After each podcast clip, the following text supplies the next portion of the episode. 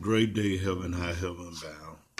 This is Core Owens on uh, God's Number One Worker podcast on Anchor.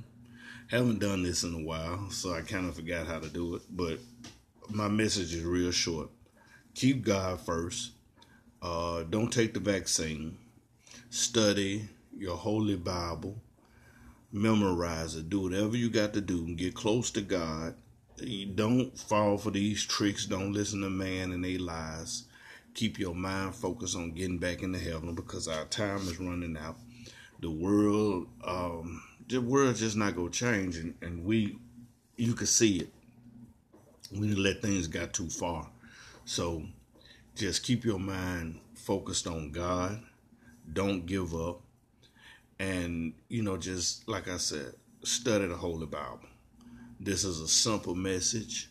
Surround yourself with people who really want to get back into heaven and not playing, and you go know. And y'all have seen signs of that.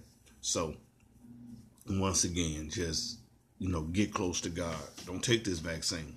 Y'all know what that. Y'all know what time it is. Stay away from that.